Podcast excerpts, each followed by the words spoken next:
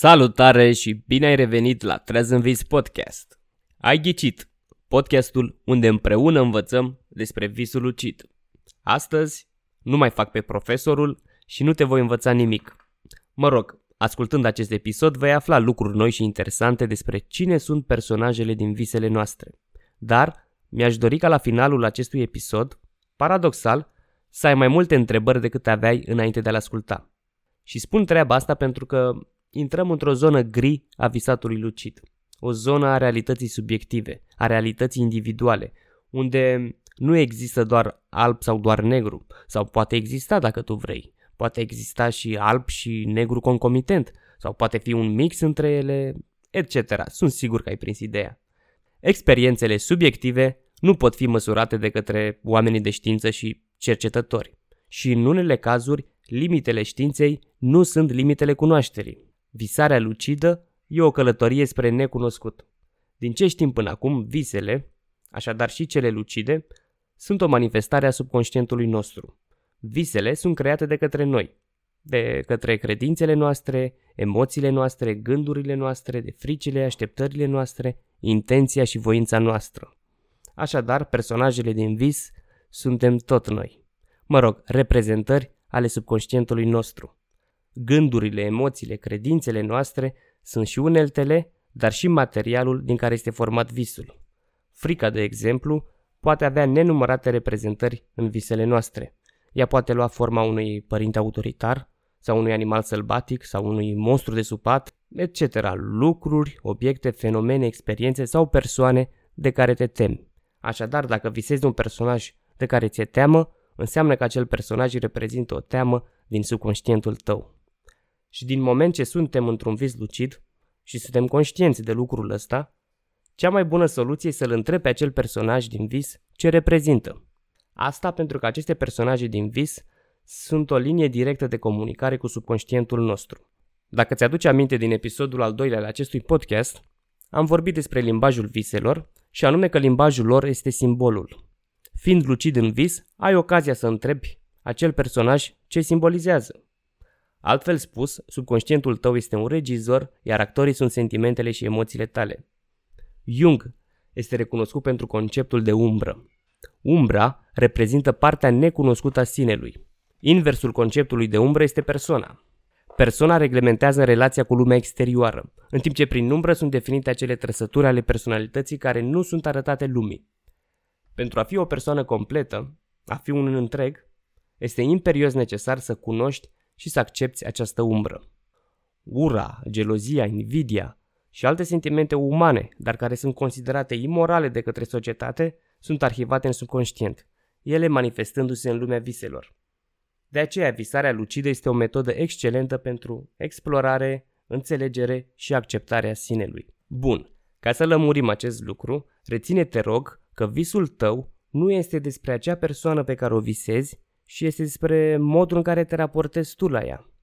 Și din moment ce visezi lucid, ai să observi că te vei raporta altfel la personajele pe care le visezi. Dacă tu crezi că un personaj din vis nu are nimic de spus doar pentru că e un construct al minții tale, cel mai probabil așa va fi. Credințele tale și așteptările tale vor face ca acel personaj să se comporte așa cum te aștepți. Cele mai multe personaje dintr-un vis lucid pare indiferente în momentul în care le spui că se află în visul tău și că de fapt nu există. Dacă te aștepți că acestea o să râdă, cel mai probabil o să râdă. Dacă te aștepți că o să încerce să te convingă că nu e așa, cel mai probabil vor încerca să te convingă că ele sunt cele reale. Matematic spus, dacă te aștepți X, cel mai probabil rezultatul va fi X. Spun cel mai probabil pentru că trebuie să ne aducem aminte că visul lucid este puntea dintre conștient și subconștient. Și după cum prea bine știm, subconștientul funcționează după niște reguli neștiute de conștient. Că de-aia îi zice subconștient. Așadar, există posibilitatea ca acele personaje să nu reacționeze după așteptările noastre.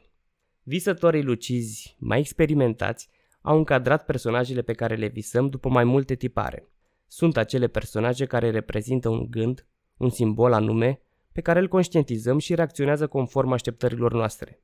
Și mai sunt acele personaje care par să aibă o conștiință de sine, care preiau inițiativa, te surprind cu dialoguri interesante, vin cu informații pe care tu în mod conștient nu le aveai. Iar o să fac referire la Jung, deoarece el a venit în lumea psihologiei cu ideea de conștiință colectivă.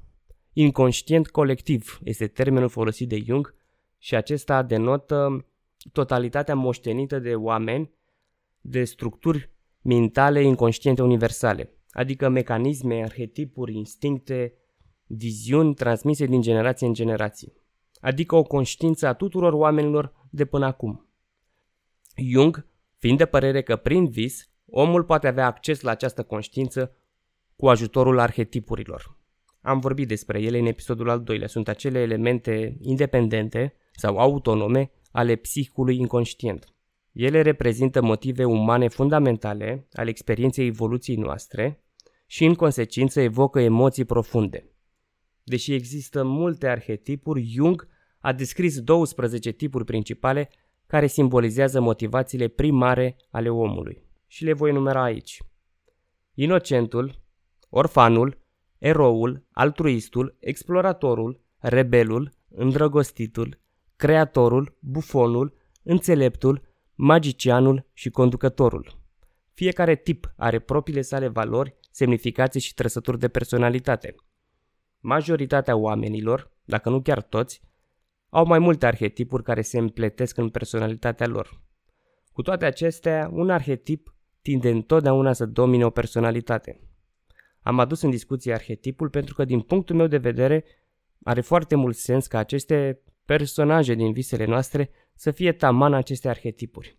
Freud susține că nu putem visa chipuri pe care nu le-am văzut niciodată până acum.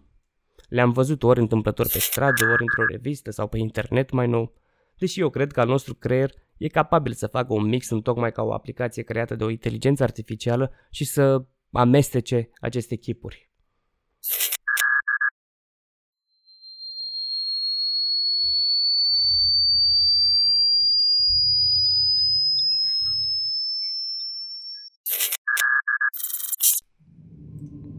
Hmm, ce casă ciudată. E foarte straniu aici. E un sentiment că mai e cineva cu mine, dar nu văd pe nimeni. Și cum am ajuns eu aici? A, ia stai că am ajuns burând pe fereastră. Deci visez. Și asta ce e? E un, e un pod cu tot felul de vechituri. Uite o oglindă. Ia stai că de mult voiam să mă uit într-o oglindă în timp ce visez. Păi ești nebun? Nu văd nimic în oglindă. Adică văd ce e în spatele meu, dar nu mă văd pe mine. Sigur e o oglindă? Ia uite că mi-a intrat mâna prin ea și se simte super ciudat. Cred că e un fel de portal ceva. Ia stai că intru cu totul să văd ce e dincolo.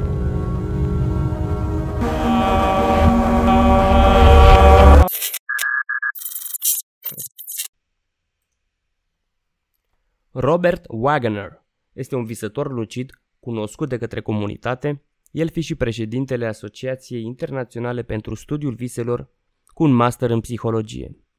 Cartea sa cea mai cunoscută pe care o recomand se numește Lucid Dreaming Gateway to the Inner Self. Visarea lucidă, poartă către sinele interior.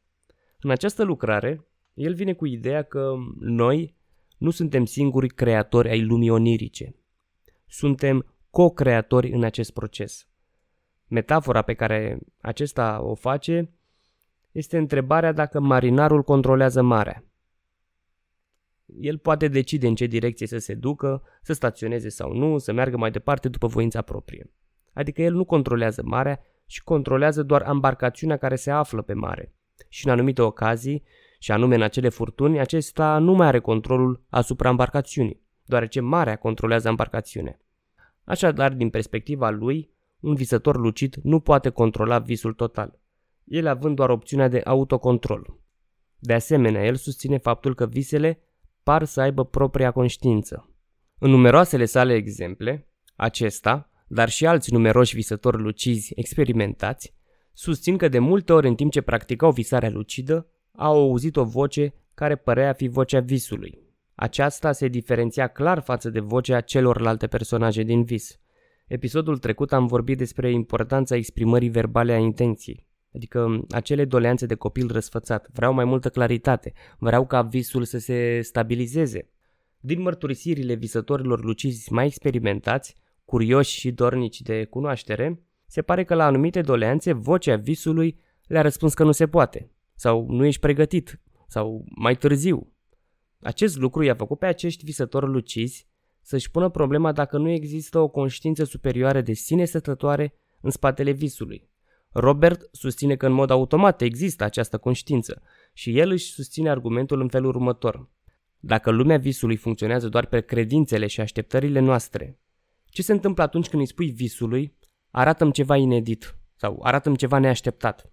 El a făcut acest experiment și din declarațiile lui reiese că imaginația și subconștientul lui nu ar fi putut da naștere unor astfel de experiențe, pe care el le încadrează la experiențe de natură spirituală.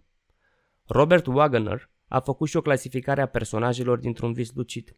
Și așadar, avem acele personaje indiferente, care vor face tot ce ne așteptăm noi să facă și răspund pe loc conform intenției și voinței noastre.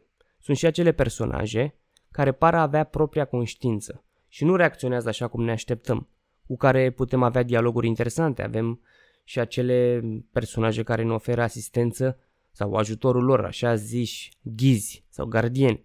Aici lucrurile se complică deja. Se pare că acești ghizi pot lua și alte forme, pot fi animale sau chiar energie pură, bile de energie sau forme energetice. Și mai sunt și acești monștri de care ne temem. Se pare că cea mai bună tactică de a scăpa de aceste coșmaruri este să nu-ți fie frică de aceste personaje. Și din momentul în care ești lucid în vis și apare un asemenea personaj, indicat să manifeste asupra personajului compasiune și iubire.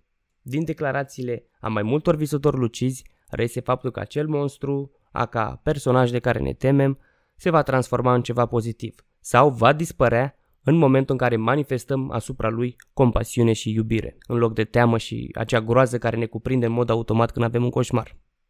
De asemenea, o altă categorie a personajelor din vis sunt acele persoane care au decedat în viața reală, dar în visul nostru par cât se poate de vii. Dacă visezi un asemenea personaj, poate fi un trigger destul de bun să te facă să realizezi că ești într-un vis. Există mai multe interpretări dacă persoanele decedate apar în visele noastre. Din punct de vedere psihologic, poate semnifica sfârșitul unei etape a vieții tale. Depinde foarte mult de relația ta cu cel decedat. Aceste personaje pot apărea datorită dorului pe care îl avem față de acea persoană. Subconștientul nostru creează scenarii în care ne putem lua la revedere de la persoana în cauză dacă nu am apucat să facem acest lucru, sau ne putem cere scuze dacă ne simțim vinovați față de această persoană. Însă, există și mărturisiri când visătorii susțin cu tărie că personajele decedate din visul lor sunt chiar acele persoane care au decedat, dar într-o altă dimensiune. Aceștia își motivează crezul prin faptul că subconștientul lor nu ar avea de unde să cunoască anumite detalii pe care le află în timpul discuției cu aceste personaje. Detalii care ulterior s-au dovedit a fi corecte și cât se poate de reale. Tu ce crezi? Sunt personajele din visele noastre doar un construct al subconștientului nostru? Sau e ceva dincolo la care avem acces doar în starea de vis? Aștept răspunsul tău pe pagina mea treazânvis.ro sau pe Facebook pe pagina Treaz în Vis. Atât pentru astăzi. Ne auzim data viitoare la un nou episod Treaz în Vis, unde voi discuta despre ce să faci și ce să nu faci într-un vis lucid. Îți mulțumesc pentru atenție și dacă ți-a plăcut acest episod, nu uita să-i dai like, share sau subscribe. Îți doresc mult spor la visat. Pe curând!